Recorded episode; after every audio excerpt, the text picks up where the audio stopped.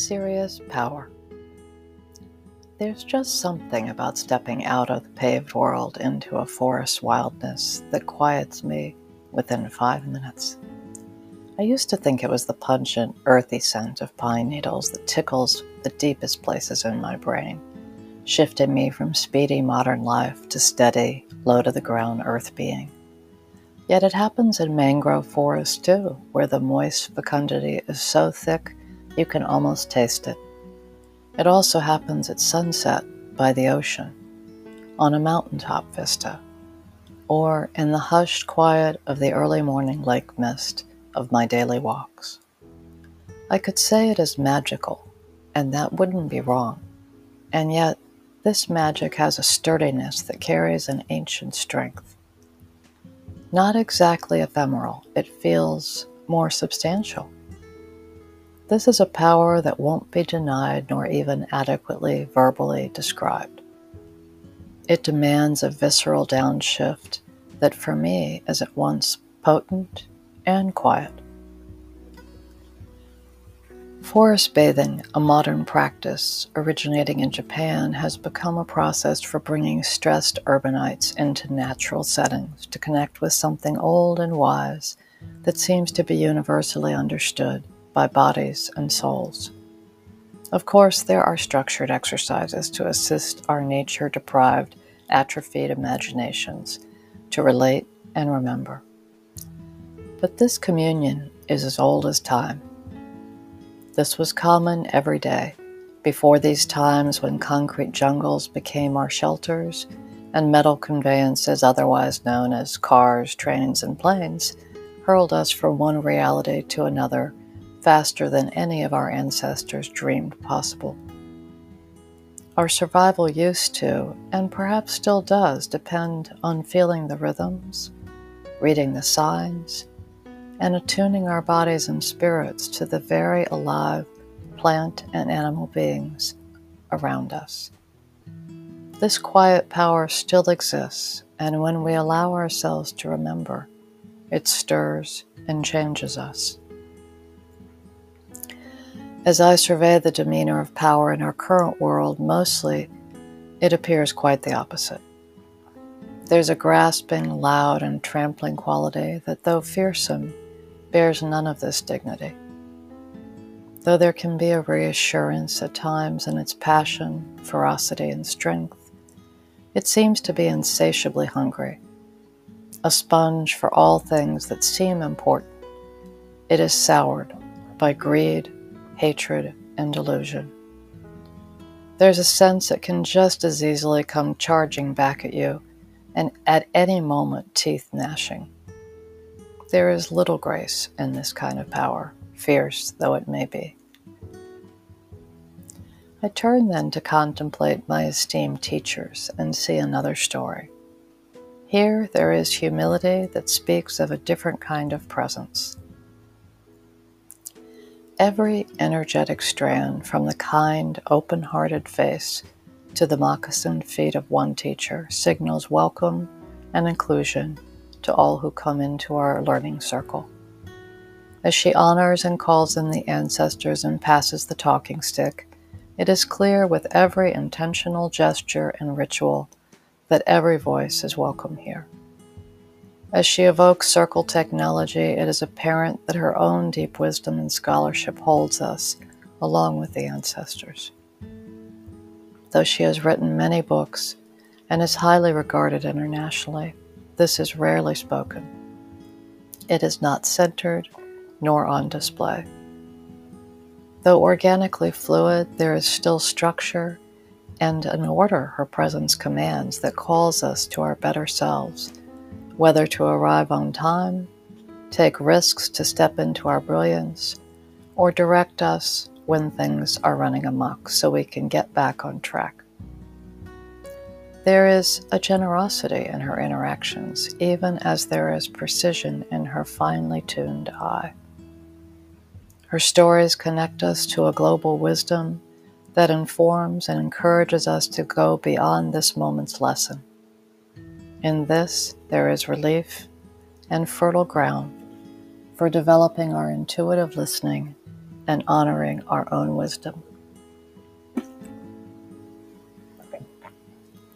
Another mentor has an easy way of telling his stories, so you almost own them as your own, passing them on in the way of all good oral traditions, with credit to him, of course, as teaching tales that ripple in the cultural currents far beyond him.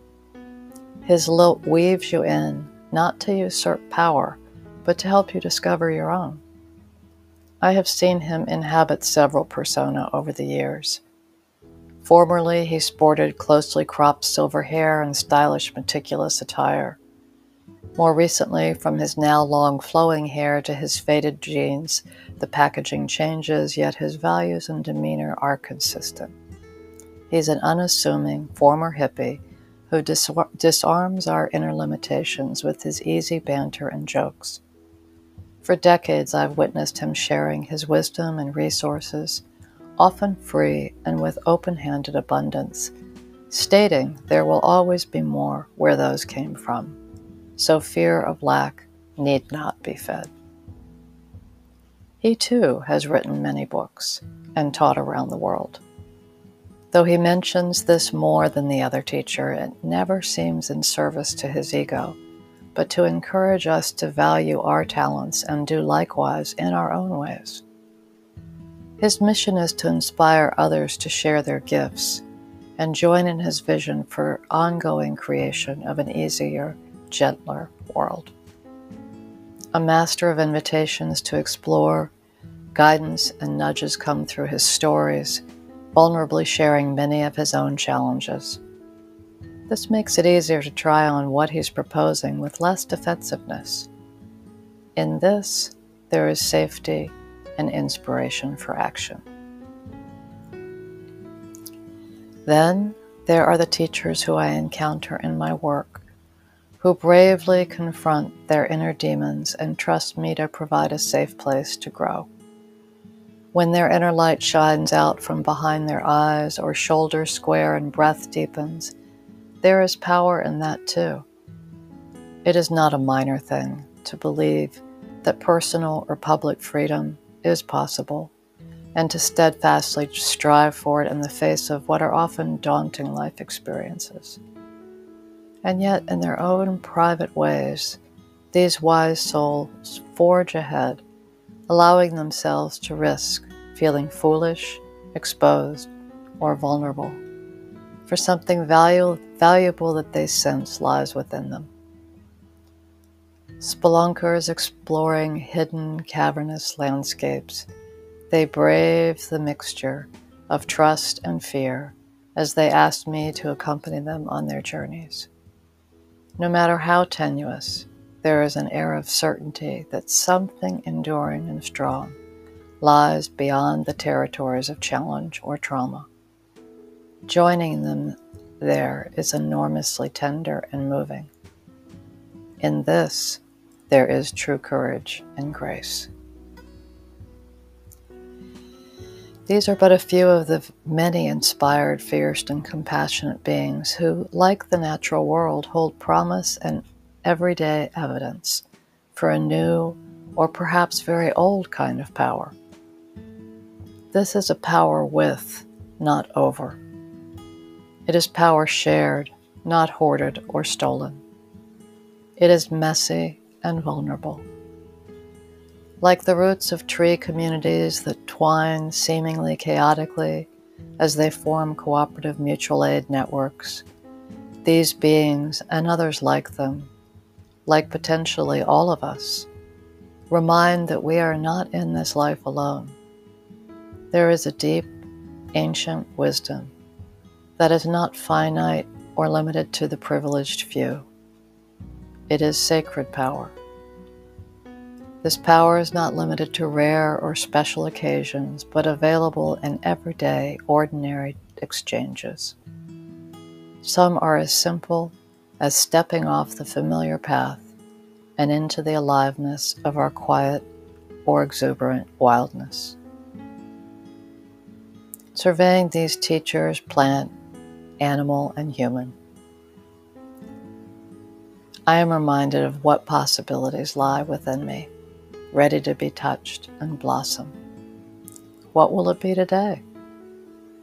It may be that our power today isn't in some grand gesture, but in something as quiet as a murmured reassurance, a breath before reacting, or simply walking alongside someone who needs company. Sometimes that someone is ourselves, and that too matters. This is a different kind of power than what parades on T V.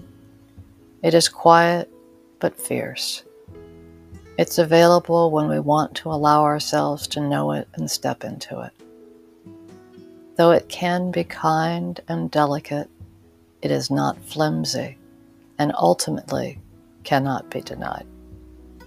It doesn't demand that everyone agree to be a force, nor does it always require force for change to emerge. In the graceful courage of showing up, holding fierce but resolutely kind rootedness, staying in connection while swaying in the breeze, enduring change happens. Like water that droplet by droplet shapes mountains, it can be underestimated.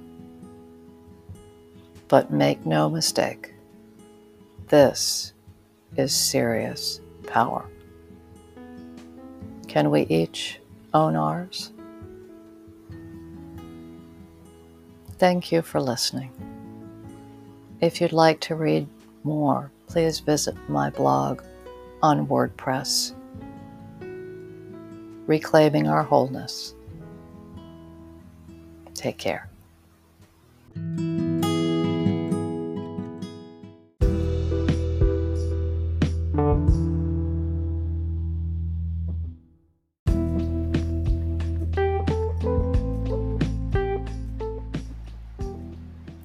Thank you for joining me on this recorded episode of my blog, Reclaiming Our Wholeness, Connecting to the Everyday Sacred, which can be found on WordPress dot com.